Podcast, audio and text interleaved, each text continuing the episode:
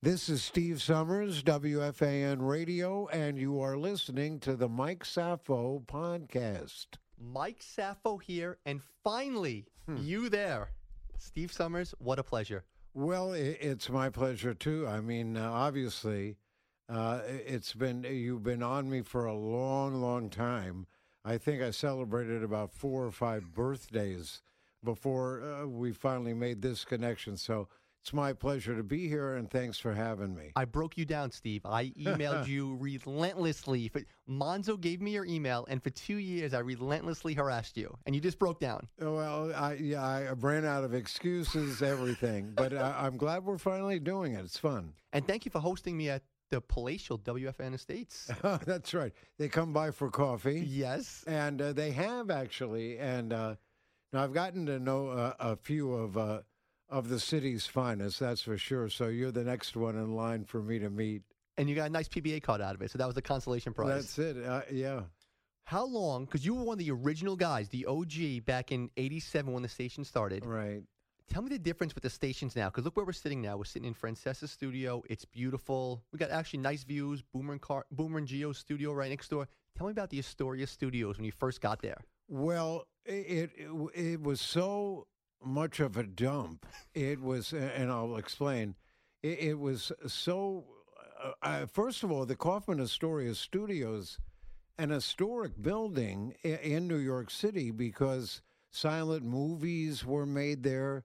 Sesame Street is still made there. The Cosby Show, America's Father, uh, that was made there uh, and God knows how many people he made there. Uh, and Lifetime Cable Sinatra also uh, at Master Sound Studio recorded one of his albums there. Uh, the Marx Brothers made a number of movies there. The Kaufman Astoria Studios did silent movies uh, from the days of Harold Lloyd, who was a famous silent movie actor, comedian. And so the building is a part of New York City's history, and it's so labeled that way as an historic building. WFAN was so down in the station, we were below, we had to look up to see the basement. That's where WFAN was in the very beginning. And the building, sort of like Shea Stadium, had odd colors that didn't match. The building was falling apart. You could see mice on some nights scurrying about on the same in the same hallways that you were walking, going in and out of the radio station. But it had a charm. And then after 22 years there, we moved into Manhattan, and a lot of the young guys, ooh, were moving into Manhattan. And where we are right now, Mike, doing uh, your your program, doing your podcast, is very corporate. It's a lot of glass, a lot of white. But uh, the Kaufman Astoria Studios, for some of us, and I'm one of them, had so much charm, and it was, you know, I, I mean, if those walls could talk from uh, the early 1900s and movies that were made there, and as I say, with Sinatra and so forth and so on, and uh, the TV shows that are still done there, Lifetime Cable is still headquartered there. So, and again, so uh, some of us miss it, but we're in Manhattan, of course, and uh, and uh, and some of the young guys love the fact that we have a Manhattan address. Of course. So now, I, I'm a big fan of yours. So I know about your career. You were out there in Sacramento. You're in Huh. San Fran. You're in California. Now you come to the big lights, Broadway. When you come into Astoria, are you thinking to yourself, "What the heck did I just get myself into?" Oh e- well, not not really. I, I uh, started out in California because I'm I was born in San Francisco. If you were to look at my high school yearbook, it says ambition uh, under all the things you may have done in high school. It says ambition, New York broadcaster. So my dream in high school, my dream, my goal, my ambition, my destination was going to be New York City, uh, uh, to be among the best. Wow. And the first night I was on the air at WFAN in July of uh, of '87, I said, if I get fired from this job, like I have from just about every other job I've had, it won't be for lack of effort. Uh, But this is where I wanted to end up. And even in high school, and a number of people here at the station have seen that yearbook with that ambition labeled. And um, uh, so I knew what I wanted to do, and my thinking was I will either spend the rest of my life trying to get to New York or or the rest of my life, you know, being there. So uh, I've been. You have to be good. I understand that, but you have to be lucky too. And it's about a six-hour flight from San Francisco to say New York. I, I mean, I, I, I tell people it took me 22 years that flight. Uh, but but but I'm I'm I've been very very lucky. That's for sure. The norm now is 24 hour sports talk radio, 24 hour sports talk TV, the hot takes, the norm. When you first got here, were you confident right away that 24 hour sports talk was going to be a thing? Um, I was so ha- I, everyone thought the station wasn't going to work in the very beginning. It didn't make any money. It languished until Imus came to the Mhm. morning program and brought a lot of sponsors, brought a lot of revenue, and in a way help buoy, help lift the rest of the station. Then he was Mike- the true foundation of it. Oh, oh, yeah, yeah. I mean, for sure. And uh, I mean, everyone knew from Imus um, and uh, with the morning, and you know, he brought uh, he brought a lot of sponsors. He brought a lot of advertising revenue to the station. But the first couple of three, four years, the station was really hurting, and a lot of people thought it wasn't going to make it. I uh, was their last hire, also. Uh, in the in the very beginning, before WFAN was born, they wanted to be 24 hours, but they weren't sure if it was going to work. They thought about syndicated programming overnight. They thought about repeating daytime programming overnight or having a live person to make it 24 hours. So they decided for the for lucky me, uh, they decided on 24 hours. And I think that overnight show in the beginning was between me and Ed Coleman. Really? And they, uh, I guess, you know, rolled the, you know, flipped a coin, and I and I got it, and uh, that's where I made my bones for, for sure. And I used to think the only people listening in those early days were just the four or five people on the phone lines. that was it. I mean. My mother used to say, "Who's listening?" And I would remind her, "It's a 24-hour town. Come on." the city that doesn't sleep. When you went to overnights right away, because you have to be nervous right away, like you said, what person is listening to Sports Talk 2 a.m. And then you were the captain of the Midnights. You own the Midnight Airwaves. Did you ever want to leave the Midnights? No, I didn't. Uh, that's a great question, Mike, because I, I didn't want to. And after about nine and a half years, Salzburg was working 10 to 1, Russ Salzburg, and uh, he wasn't making it at all. I mean, uh, Mike Breen once said the only people listening to Russ were was his family. I mean, the, the ratings were not there. And instead of firing him after two years of him working solo in that 10 to 1 shift, they decided to match good cop, bad cop. And my direction from uh, the general manager, Ann Chernoff, was cut him off because he would be yelling and screaming all the time and losing a little bit of control. So my job description was cut him off. And I've always said that working with Russ was like working with a member of the family, the Manson family, the Addams family. I know you had a tumultuous time with him, right? Hey, well, in the beginning, uh, I didn't want to uh, be. I didn't want to work uh, ten to one. I wanted to stay overnight, where I was enjoying it, and it was seemed to be working. Uh, I mean, the feedback and the reaction was good, and I was having a lot of fun. And you know, in the middle of the night, so and I was getting calls, and people like Seinfeld were calling in, and uh, uh, Robert Klein, the comedian, Steven Wright, the comedian, also was calling in from the Boston area where he's from. Tony Roberts, a Broadway actor, big Met fan, he was calling in. And I, uh, you know, Andrew Dice Clay even called in one night, and we didn't believe that, but we had to call back with the number that we were was we were left, and to find out that it really was him. So, and then regular people, and because it was new, the station was new, overnight sports talk was new, and all of the shtick that I was doing seemed to work. Mhm. And you don't know. You have maybe a plan, you have an approach, you have an idea of what you want to do, but you don't know if it's going to work or not. And as you know better than anyone, you know, uh, New York can be very, very tough, and you could hear it from the crowd. But I, I got off to a good start, and I said the first night I was on the air, and I mean it, and I'll never forget. I said, if I get fired from this job before, uh, and I've been fired before, if I get fired from this job, it won't be for lack of effort.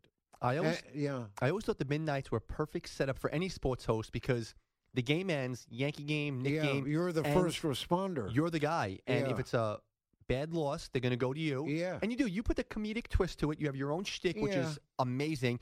But a bad loss, big win, that everyone's putting on sports talk Loved it. radio. Yeah, that, that must be a perfect segue yeah, for you, right? Loved it. Yeah, loved it. And to me, even though I mean it's not radio prime time, morning show, afternoon drive, those are of course uh, prime time. I treated, as did Joe Benigno, Mhm. who followed me overnight. We treated it like prime time. We didn't take it for granted. We didn't think that oh, it doesn't count. Um, it meant something to me uh, to be finally in New York, and it meant something to me to have my own program. And it was no family around to, for distractions, no friends around for distractions. Because when I was uh, starting out as a young man in the Bay Area, and I was doing some radio and TV, my mother would say, Your tie wasn't straight. yeah, and I didn't match the shirt. What are you doing? Only my son. Well, yeah, those kinds of things. Here, I didn't have any of that to worry about. And you wear all black anyway, so it doesn't uh, matter to you anyway, That's right? exactly right. I've had. I'm the Johnny Cash of Yeah. radio.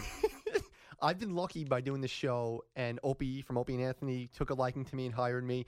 And I've had on amazing guests. So I've had, and I'm not a memorabilia guy, but I've always said like whoever comes on, I've just had Oakley on, and this one I always get a jersey of memorabilia, but I I, I hang nothing in my house. I gotta tell you something, Steve. In my house, I have two seats from Yankee Stadium, and above that I have a few things framed, and one of them is a, a bunch of your monologues that Monzo No, uh, oh, Took from me. I'm very flattered. and I mean that. Um, the monologues have become infamous. How long does it take you to write those? Because I saw it was scribbly. It was scri- I loved it on the yellow legal pads. Yeah, yeah, and, and uh, I've, I, I was, well, some of them uh, uh, work, some of them connect, and some of them don't too. I mean, I, I know when when they don't work, and I think the key with any of it is the delivery. It's uh, more than the writing. Uh, the ri- the, there's obviously writing for the ear because people are only going to hear it once. So the writing is pretty simple, unless mm-hmm. you repeat the monologue later on. But which I've done, much to Chernoff's chagrin. He figures once is enough. But but the bottom line is that if you're writing print, you know the reader can reread the paragraph, reread the story. But with radio, it, they're only going to hear it one time per se. So it's pretty simple writing, and I think the key has always been the delivery more than the writing. Do you keep your monologues? Do I what? Do you keep the monologues? Do you have Uh, them? some of them. Uh, My my wife thinks that our apartment is a dump because it's lined in that yellow paper. Really? Oh, it's all over the place, and and uh, it goes back 25, 30 years. Uh, wh- wh- I've saved some. I've tried to throw some of it away, where I don't think it's very good to save anyway. I tell my wife, "You'll become a rich woman after I'm dead and gone. Try to put some of these on eBay." And maybe somebody will buy them. of course they will. Yeah, yeah, well, I don't know about that. You know, Marv Albert told me a long time ago that sports books really don't sell well, and he's written like 7 or mm-hmm. eight of them. Carton, when he was working here at the station, he had a book Yes. out, and he promoted it every morning uh, while you know while it was getting out there. He promoted it every morning, and went to uh, by Barnes and Noble all over the uh, tri-state area. No, it didn't sell much. Sports books don't sell a great deal. One sport, a sports writer who not only had a best-selling book, but um, um, uh, the book made into a movie was Mitch Albom uh, with uh, Tuesdays with Mhm. Morrie, really about a dying person.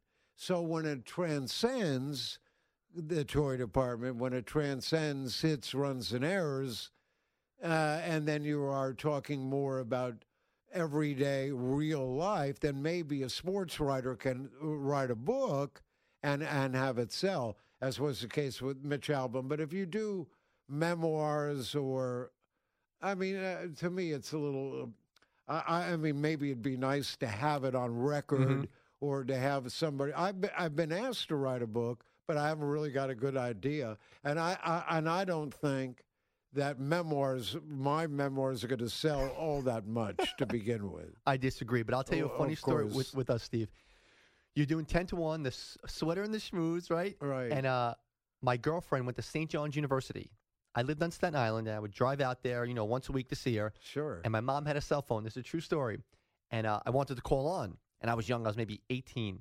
And I called in, and maybe like an hour and a half, I'm on hold. I get on for 40 seconds. For me, that was like heaven. I, I was on. And uh, then the cell phone bill came. Cause this is, and my mom goes, you, I think the bill was like a hundred dollars extra. It was a hundred dollar call calling you in the midday. Oh, No she was kidding. not happy with you. wow. Can Can you clear up an, an urban legend for me though? Uh, Say again. Can you clear up an urban legend? Oh well, if you want, yeah. yes. When you left the ten to one shift, you weren't fired. I don't think. No.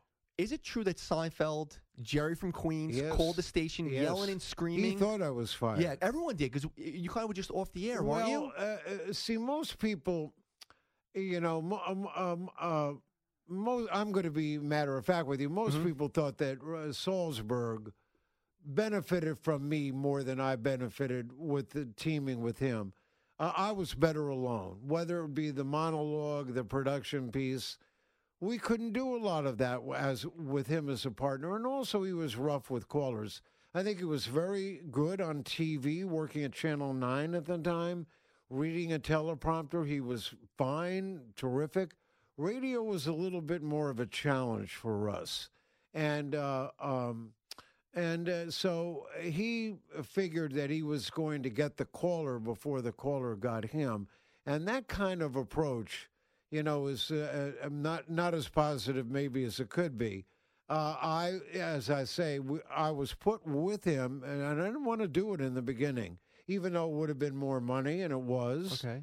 Uh, even though you might say better hours, I had more fun overnight, and I didn't want to leave that.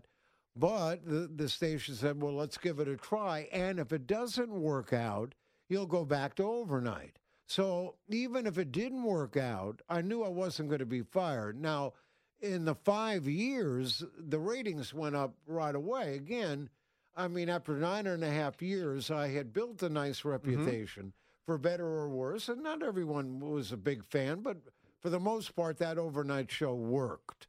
And I made a nice name for myself overnight. I was going to be happy staying there. And it wasn't about money. I wasn't making much more than scale, but I was having more fun in a place where I wanted to be, talking about teams that I Uh-huh. wanted to talk about. And uh, so I didn't want to do the 10 to 1. Uh, he got fired, and my agent and I figured, okay, we don't want to take a pay cut. So for about two weeks after that, I knew I had a job. I knew I was going to be in this evening shift or evening slot, Okay. um, but didn't want to take a pay cut because you were making more money working 10 to 1. So a lot of people thought I was fired, including Seinfeld.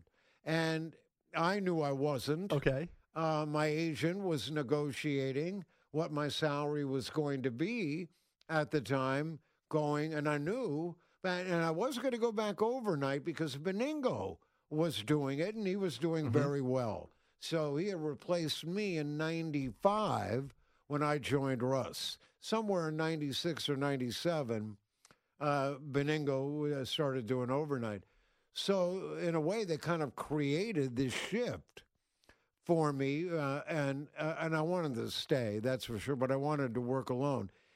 I did want to work ten to one alone, but not with another partner. But now, uh, what was happening, and Mike and the Mad Dog had a lot to do with Yeah. this. Teams. Yep, you need the team. You know, uh, uh, Francesa can work alone uh, for better or worse, and I would rather work alone because of all the things that I can do uh, using the medium of radio. So whether it's you know music production pieces, monologs, Uh-huh. whatever it may be, you know, and you have a guest and you have callers, and I've always looked at callers as like a co-host. Can't do it without them. Mm-hmm. And I, uh, you know, you could. Try, I like to tell people if they don't know what I do for a living, and most people don't know, and most people don't care what we do. In our world, we think everybody cares. No, most people don't. But if somebody asks me what I do, I say, well, and then if they ask me when I'm on, I don't know what to say. Depends on who's playing, who's not playing. Let me look at the schedule. I have no idea. And I tell people I'm I, my contract is renewable every 24 hours. I mean, I don't know. I can. I think I'm on all this week after Yankee games, but I'm not sure. I'll, I'll double check the schedule after we're done. But the bottom line is that when people ask me what I do for a living, I say, "Oh no, no." I I say, "Not a problem." I talk and talk and talk and say nothing and make a living out of it. A good living you make out of it. Well, not that great.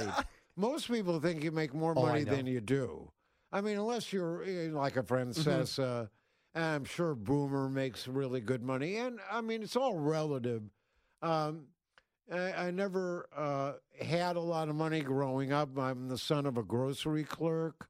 So, I mean, I'm proud of that, by the way. Of my course. hero, my father. And not, he didn't have all the education in the world, but he knew right from wrong just a, a, a great soul. If you had ever met him, you would have liked him. I know you would have. Uh, But the bottom line is that, uh, so not motivated by money. You need money. Don't get me Of course. You know, you want to make as much as you can. And I probably should be making more than I do. but I mean, I can pay my bills. So now there's no social media. So go back to it. So you knew Russ was gone, but now the rumor around the internet, not the internet, around the sports fans was like, "Hey, Somers is gone." So there's so back to it. Jerry from Queens, Jerry Yeah, Seinfeld yeah. calls the station, and he is he cursing or yelling at management because that's the rumor. Yeah, yeah, he did. And uh, I, I don't think to this day does he like management. Mm-hmm. You know. Uh, but, um, but you know, he's quirky a little bit. You have to take my. He's very funny, great stand up. I mean, and uh, we should have his money. I mean, you Mm-hmm. Oh, know, I- talking oh, about my- money. Oh, geez. I mean, he's printing it. but, but, uh, and a big Met fan, as you know, Of and course. uh, and all of that. Not much else with the sports, but a big Met fan. Uh, but the bottom line, he called in, and and in that week, from what I'm told, there were about five thousand calls. People thought I was fired, and they thought Russ didn't help me, and they uh, there was like a double-edged sword. Now, not long ago, Russ is doing a podcast, and he had me come on, and of course, I'm being a little bit more candid with you than than with him because he keeps saying. We, we did a great show. We did a great show. And I go, of course, of course. Calm down. like working with the, uh, you know, with one of the uh, Addams family. working with, uh, you know, uh, but, uh, and he would go off on certain callers because he was challenged. He, he wasn't that great. Uh, it, it isn't rocket science, but uh, TV was more as medium than, than radio. It, it was okay on radio, but uh, he had issues a, a, a little bit with, with the radio, and his idea was, "I'm going to screw you before you screw me." And that, uh, but he, uh, but you know, he thinks we had the best ten to one. Uh, that we and for and we had the highest ratings at that time, and I was only doing my job, cutting him off. You say he was better on the TV. Radio, you don't realize it. When I before I started messing around with the podcast and hanging out with Opie and hanging out with Mons a lot, I'm like, that's the easiest job in the world, talking on the radio. But then you think about it, three, four, five hours, content, getting callers. That's a lot of stuff you're going through for five hours. You know what they're going to Yeah. call about. I mean, you know, it's uh, going to be one of the nine professional teams in New York. And here's another thing that uh, that I've learned, and uh, because I know this about myself, and this is not false humility. I, I mean, I don't have to be that way. There's a lot more I don't know than do. I'm not afraid to say I don't know or I made a mistake. I think it helps me. Uh, uh, I, I think over the years, you want to be honest. Well, I mean, I, when I tap dance, when I do shtick, I think people know of it. I don't want to fool anyone. I want them to enjoy what I'm having fun doing. So it isn't like, oh, you know, I might be a little cynical, a little sarcastic sometimes with some callers who don't get it. There was a caller I had the other night. This uh, Lou from London. He's really out of it. I mean, you know, and he calls late, and I go, Lou, if I say I'm going to miss you, uh, will you? How did I put it? I, I'm taking this out of context. I have to rewind in my mind. If, if I say I'm going to miss you, will you go away? Yeah, and he just kept talking. But a couple of other callers got it. God, of course they got it. But uh, but but normally I don't want to do that with a caller. I mean, I'm glad they called and uh, so forth and so on. And I've learned a lot over the years from callers. Uh, uh, no kidding. I'm not. Uh, you know who I think on the radio station is absolutely great is uh, Evan Roberts and JJ After Dark. Two young people that don't miss a detail. I mean, I do. Sure. I mean, I don't. I'm not a numbers guy. I'm more of a concept, and uh, try to be a little bit more inventive and creative and giving the same score that we all give. But those guys, they have photographic memories, Yep. which Russo had, and Francesa also, but I think less so now. But Ru- I mean, the, what they can remember. Fascinating. Oh no, and, and I, I have so much respect for them, and uh, and uh, at their age, I mean, I could hardly walk straight. you know, let alone go on New York radio and start talking like a human being. So I I I'm, I uh, appreciate and respect and admire other people for what they do in this business or your business. I think you're a hero, by the way Thank you, sir. because no, there's no question. When you are meeting and dealing with police, and there are bad broadcasters, or bad cops, or Mhm. bad grocery clerks. of course. Like my, I mean, it's all. But what you guys do, generally speaking, if you're, it's not easy in New York City to be a cop or a fireman. Let's put it that way. And heroes, generally speaking, to me, uh, you put your life on the line. I'm sorry, you know. And I, uh, uh, my father had a friend who uh, uh, uh, was in combat in World War II, and he fought in the Battle of the Bulge. wow. You know, he killed Nazis. Doesn't couldn't talk about it because of friends and people. And if you say, and he was highly decorated, um, and he was, um, I mean, an American hero and so honored uh, like that. But couldn't talk about it. Uh, uh, we'll be seeing death around him, and never considered himself a hero at all. For 16 years, my family gets mad at me. For 16 years now, in my 17th year, I've never once told a story about what I do from work. How is work? I say always good. I just yeah, don't. right. I never talk about it all. No, no, no. But I mean, you have to. I have sun-kissed raisins down here. See, you have onions. I mean, you have to like uh, my my wife. uh, Where's the magnifying glass?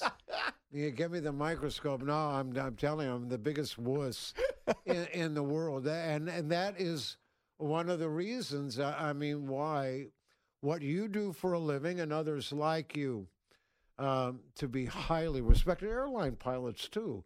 To me, uh, you go on an airplane. That's a tube of fuel. You know, thirty feet up there, and those guys, you know, maybe they take it for granted. Blah blah blah blah blah.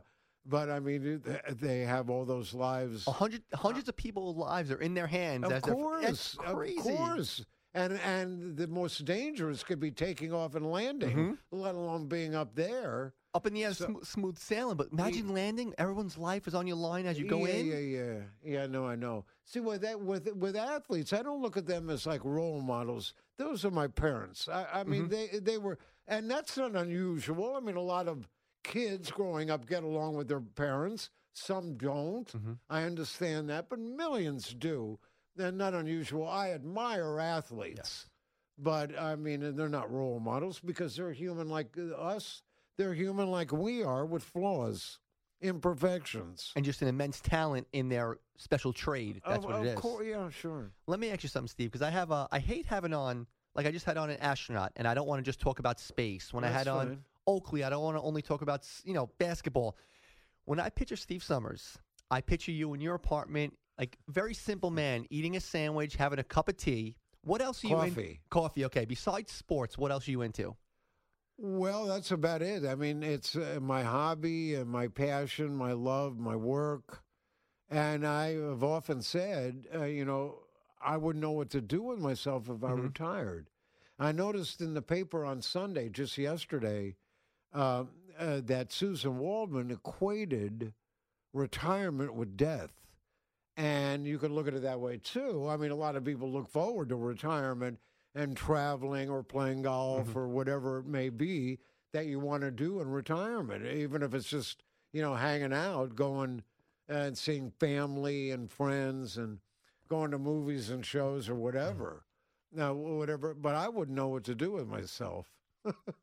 I mean, actually, I, I think uh, in a way that's sad. I know, but but my wife would love for me to retire, but I wouldn't know. And I would say, well, okay, we would go and travel, and then what? We come home, and then what?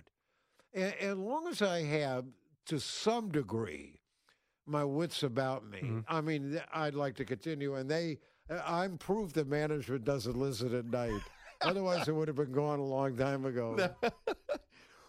one serious issue because your your health your your voice Yeah, because that has to be. I sca- smoke. Yeah. I do smoke. I don't drink anymore. Mhm. I used to drink uh, when I was young. No drugs. Mhm.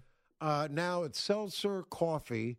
I exercise every other day. Now it's not a heavy duty exercise, but it's consistent, and I eat like a vegetarian and or a vegan. And what I mean by that is I will eat red meat, but rare. Um, I'll eat chicken a lot without the skin. I mean, in other words, because I smoke, it's sort of like Russian roulette. You know, my father used to say to me, okay, you want to exercise, you want to eat right, you got to look great in the coffin when you die of lung cancer. And I've never forgotten that he said that. Wow. It's sort of like, and I had a prostate issue. I'm 72. So I had a prostate issue a couple of years ago that was scary. And they went looking for cancer, couldn't find any. And uh, the prostate issue get older, kind of grows a little bit. So it was pushing on the on the bladder. I don't know how graphic you want me to be. I, I, I said uh, I was away for a couple of weeks, uh, and uh, this is uh, uh, about two years ago. So, uh, and I came back and I said, well, I, I'm not going to get too graphic here, uh, coming back from w- what was going on, but let's put it this way: Niagara Falls had turned into a babbling brook. You know, I mean, the urination wasn't coming out. Yeah. I mean, you know, let's go already. And that's scary too, though. Well, it is. Yeah. No, I never saw any blood or Okay. anything, you know, that might have been cancerous. But I mean, it was an issue. Uh, the prostate was big, getting big, and pushing on the bladder and creating an issue. The bladder was saying, "Get away from me! Get away from me!" And the kidney was shouting from the other side, going, "You two stay away from me!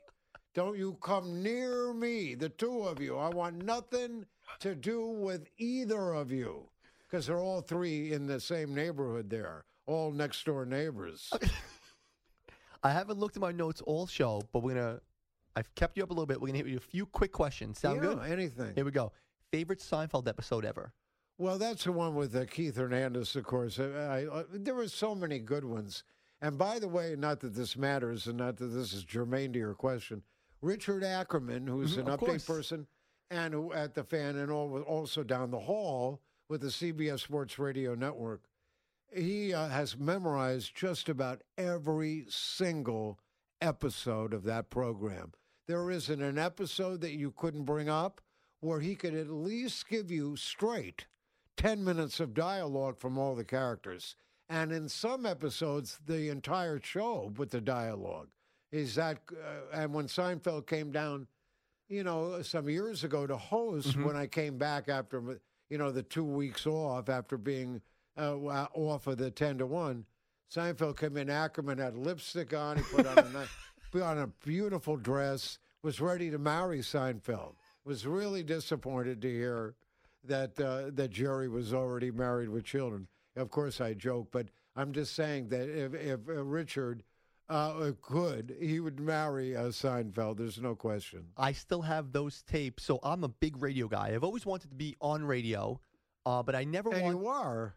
Technically, I am now, especially now I have listeners because of Opie. But I always wanted to do the radio, and I've always saved radio tapes. I have around thousands of cassettes, and I, I have that summer Seinfeld Oh, cassette do tape. Oh, Oh, my oh, God! In my mom's basement down the shore, I have thousands well, of cassette uh, tapes. here, first of all, it was a nice thing that uh, you know that he was either calling or that he came down, but he never really. And and Chernoff and I have talked about this before.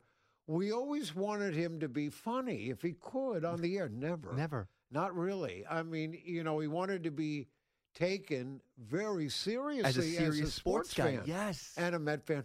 But we would feed him some things, and what- the, the interviews weren't that great. Mhm. It was great that he was here, Exactly. you know, and people would listen, and everybody, the, the sales department came in, the promotions department.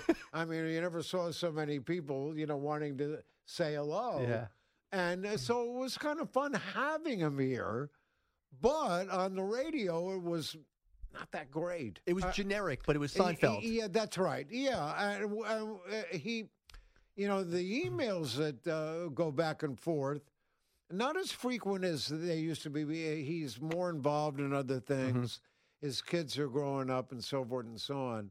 But uh, um, uh, but uh, the bottom line is uh, with him, uh, wanted to be taken seriously, as I say. So so he was you know, great coming down. He came down a couple times and it was going to come down once with Larry David, but that never worked out. But we did have Larry David on, you know, some years ago, big Yankee fan, you know. And uh, so it, it amazed me because I, such, so naive in the beginning overnight. Mhm.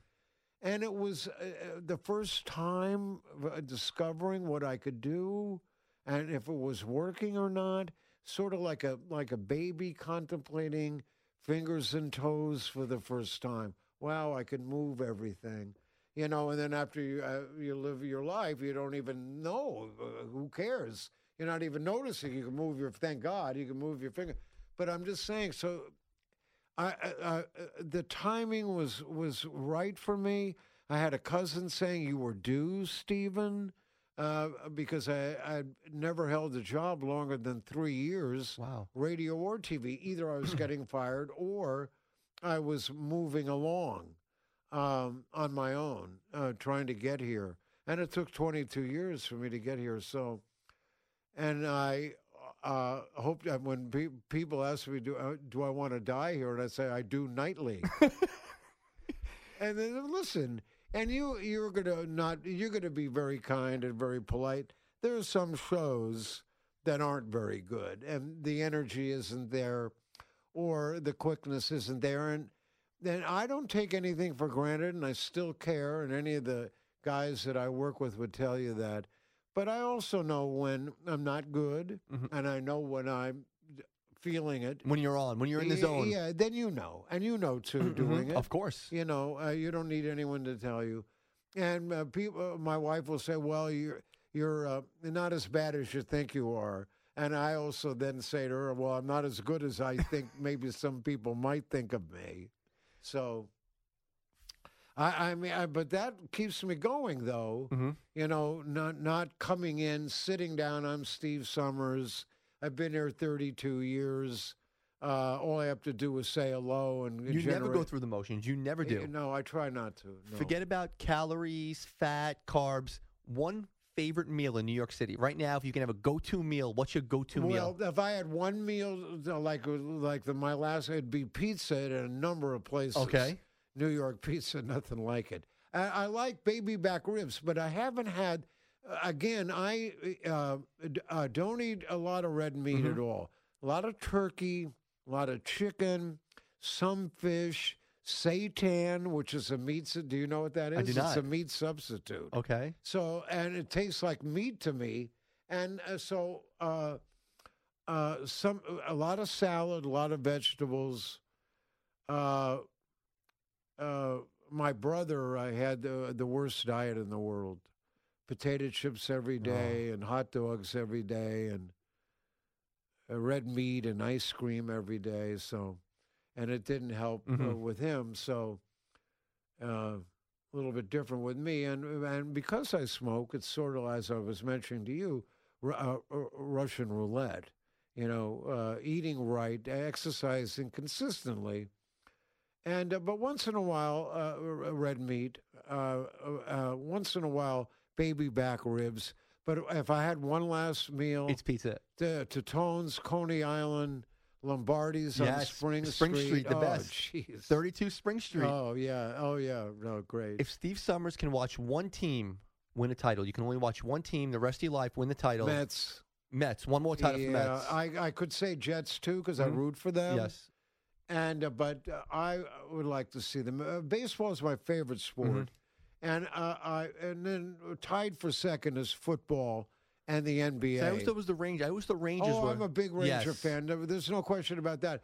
It's it, it's like one one A, one B, one C, uh, in that the- in that order. I mean, that's how close those four teams are to me. And I was following them when I was a kid, obviously Mhm. from a distance because of San Francisco and Sacramento, Atlanta, and Los Angeles. I worked with Brian Gumbel in L.A.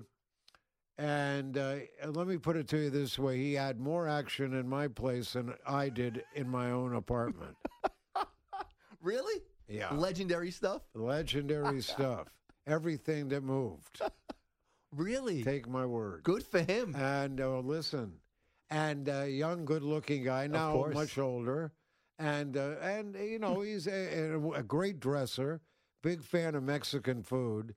He used to call me his little Z for little Zionist brother, and I would just call him BG. And uh, he, he was difficult to get along with, but not for me. I'm not that way. I mean, you know, I respect people who are good at what they do. Yeah. You know, I mean, I don't, you know, oh, there's another announcer. Well, I'm jealous of him. I'm only worried about what I can do, you know, to be the best that I can be. Mhm. Well, he's going to worry about him being the best that he can be. I, I mean, I, so I don't have, and I respect other people doing what I do. Yeah, it's a I hard mean, job, too. Right. I mean, I'm just saying, and they do. See, guys like I don't know, I was mentioning before about Evan, smarter, really smart people, smarter than I am, and they go deeper than I do.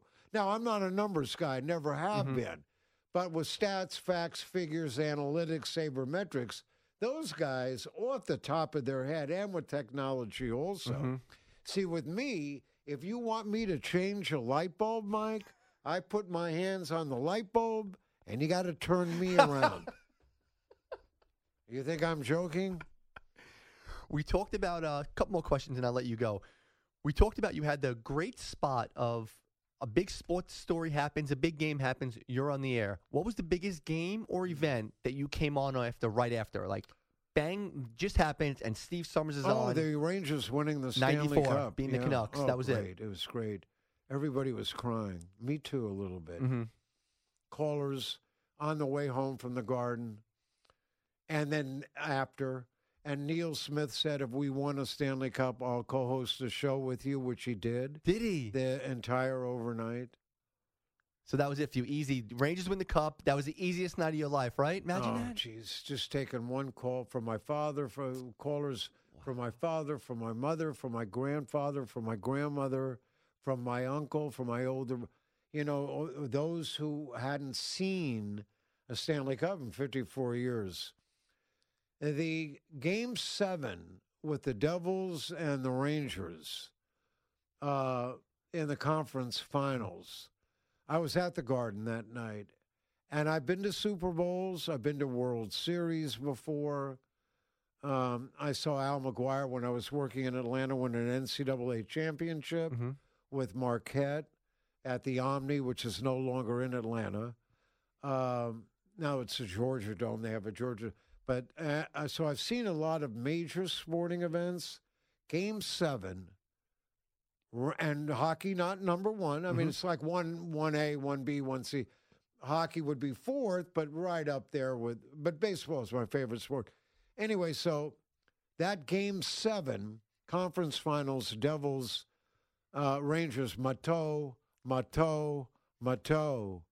Uh, one by far, I think, most exciting sporting event I'd ever seen in person, and I was there for that the Matteau goal wraparound on uh, Brodeur. Never forget it. And the garden, ooh, rocking and rolling, I as always- you can imagine. for me, mine was uh, Game 696 Yankees. It was on my birthday. Oh wow! And my dad slept outside for two nights. I get tickets, and that state when Girardi hits the triple sure. and Charlie Hayes catches the ball. Yeah, sure. I, I was 16. I remember like I was nervous. I never felt the stadium like that much energy. So for me, that was my Rangers game seven. Who's Steve Somers' celebrity crush? Celebrity crush? Yeah, crush. Like who's what? What? Who's your all-time favorite girl? a girl. Movie star? Yeah. Yeah. Uh, oh, Sophia Loren. Okay. Oh, now now she's in her 80s now. She's oh, 10, Mhm. 12, 13 years older than me. Uh, the first time I felt being a man was watching her in a movie called The Pride and the Passion. It was made in 1957, but I didn't see it until a couple of years later. Mhm. Her dance, her she played a Spanish uh, peasant. Uh, I had never in my life, and to this day, it it, it arouses me. I'm serious, and uh, like I say with my wife, my wife is going, "Where is it?" Like a, my, like, she'll it's like a mushroom cap. Give me a microscope. I mean, you think I'm joking already? What? Where is it hidden? What? But this this this Sophia Loren, and uh, you could go to Google. Oh, I know it. Uh, and she was, I think, 22 at the time, in her in her prime. What, I mean, just reeking with sexuality, and so by far and away, Sophia Loren. And uh, but the Pride and the Passion it was a bad movie. Frank Sinatra was in it. Cary Grant was in it. Cary Grant had an affair with Sophia Loren, who married a man, a director in Italy, who married a guy, Carlo Ponti uh, who was maybe 35 years her, her uh, senior, you know, uh, but he was a very famous director. He got her career going. And she, I mean, reeking, oozing with sexuality. And you could, I mean, now she's still. Uh, She still looks uh, good. uh, yeah, for her age. I Mhm. mean, she's in her 80s. My goodness, that's old. So, but carries herself with grace and dignity and class. She's a queen in Italy. Make no mistake. I mean, she's uh, revered. A rever- look at the Mets leading uh, Two again. nothing. Yeah, no, and they won the first game too. Mhm. It's good to be king, and it, uh, you're a Yankee fan, so that's fine. But I'm I'm ashamed to admit sometimes in public on the radio I'm a Met fan, a Jet fan, a Knick fan. I love. love I watch the unwatchables with the Knicks. Oh, me too. I love them. They break my heart every year, and like Yeah. like a battered woman, Steve. I keep coming back Yeah, every year. I'm like, this is It's the. in your blood. It is. It is, Mike. I It's, uh, w- we have a Met fan. I always say with Lorenzo from Brooklyn Mhm. that he, it's in his DNA. He screams and yells. He's frustrated, but it's like a member of the family, and it is. You get involved emotionally. it. You- It's your. It's a matter of civic pride. It's your team. forever. And you know what? You can talk about them when someone else talks. It's family. yeah, correct. And, and you, right. that shows your loyalty as a human, by the way. If you ever switch teams, I Oh, lose a no, I lot of respect. I lose respect for you. Yeah, right. Well, I'm gonna. Uh, we'll wrap it up with this, Steve. I ask everyone on my show. sure. If you and I are out, who's the coolest person in your phone that if you wrote to them, they would write back to you right away. within My- a day or two? Uh, or they wouldn't write back at all with me, baby. uh, so, in other words, uh, I, we're out, Yes. and I'm going to write somebody that I know. Yeah, you, you and I. Uh, I'll tell you this, Steve. We're out. Would and, the uh, wife be? Uh, uh, no, the because answer? people wouldn't care. No, Yeah, right. If we're out with a group of people, and I'm Oh, like, "This is Steve Somers." Are you talking about somebody famous? someone Or- famous." Well, I think Seinfeld, Seinfeld. would write back. Yeah, I, I, yeah, he would do that. Yeah, be, uh, That's uh, a great uh, answer. Great answer. Yeah, no, I, it's like I'm dropping names. That's the only name I could But drop. that's the point of this. Yeah, I, I- think that would be. Yeah, he would write because he responds usually in a day or two. By the way, not right away. Mm-hmm. That's impressive, though. on an email. Yeah, well, he began listening in the beginning. See, he he kind of grew up with the station a little bit and with me, and he was an, a late night Mhm. person. Because he would Uh, do the comedy clubs, then listen to sports radio. I radio. met him at 1.30, 2 o'clock in the morning at a bodega Uh, uh, I I had just gotten through watching Saturday night. I know you want to get going. No, no, I, want to hang out with you uh, forever. Uh, the uh, uh, I had ju- it was a Saturday night, Mhm. and I had just gotten through. I hadn't, I wasn't married, and I was uh, watching Saturday Night Live. 1.30 it ended.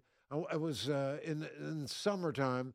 Uh, it was hot. I was humid. My air conditioner. I wanted to get some ice cream. So I walked down to the corner on where I live in uh, uh, Bodega, and I see two people in there. And one of them looks familiar. The other, the, uh, uh, a black fellow I didn't recognize, but one of Jerry Seinfeld's best friends, George Wallace, another comedian, but I wasn't familiar with him. They were the only two in the grocery store where I went looking for some ice cream. So I got my ice cream, and then I, I'm wearing a Met hat and t-shirt, sweatpants. I, mean, I was just home watching TV, you know, and he wanted somebody. cream. So I looked at a double take. He's by the cereal department, of course. Of right? course he is. So, and he's wearing a Met cap also. They're dressed down. They had been at Catch a Rising Star, uh-huh. which was around the block from me, which is no longer there, but they had gone to a comedy show. Now he's looking for cereal, and I guess the two of them are going to go home.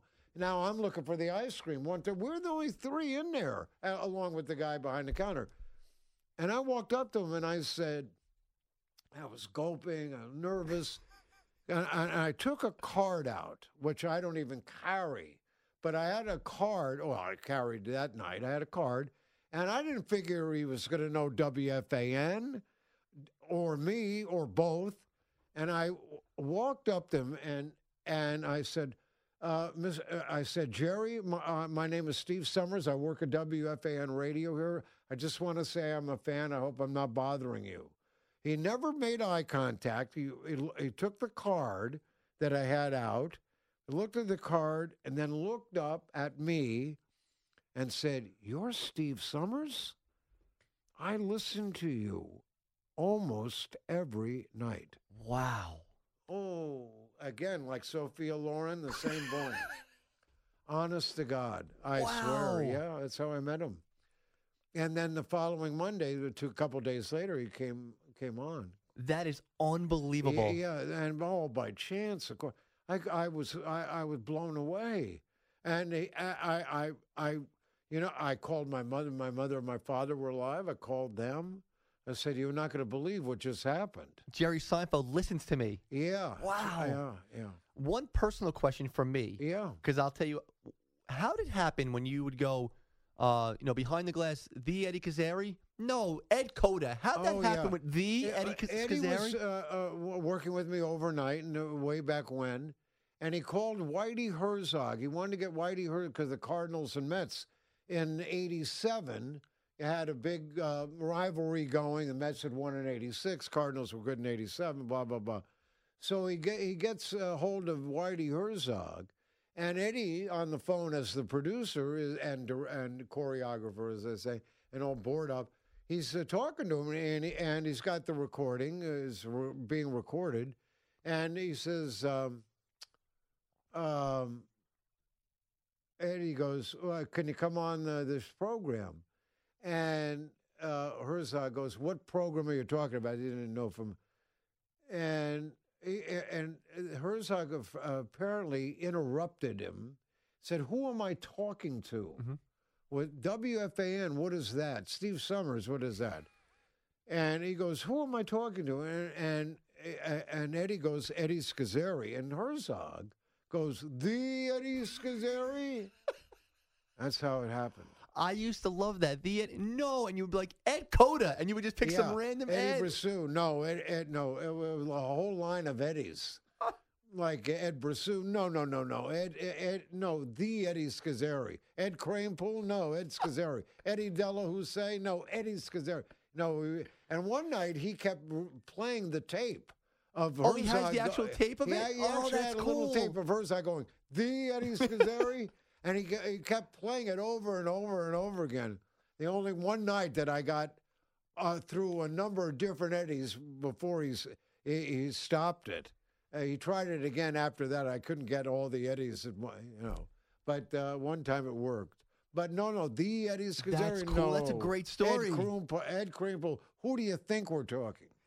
I gotta tell you, Steve, we're gonna finish up now. I uh, started this around five or six years ago with four listeners: my mom, my dad, my Mhm. brother, and my partner. And um, you know, luckily over the years, the show got a little more popular. And uh, two or three years ago, I was on uh, Kentucky radio. I'm a Kentucky basketball fan, so I once a month they have me call in to do like the New York sports thing with them. And they said, "Give me a top ten guests." And it was Anthony Bourdain. It was a president, and you made the list. So to have you Oh, on, and? I really mean that. This was an honor. You were, uh, for me, appointment listening. So sitting here with you, telling stories, blew my mind. And I'm glad my persistency kept up and you finally gave in, Steve. This was an honor. Well, and and, and um, I can say also works both ways, Mike. And uh, and again, so many things happen some with your schedule, Mhm. so I had to keep putting you off and off and off and off and off.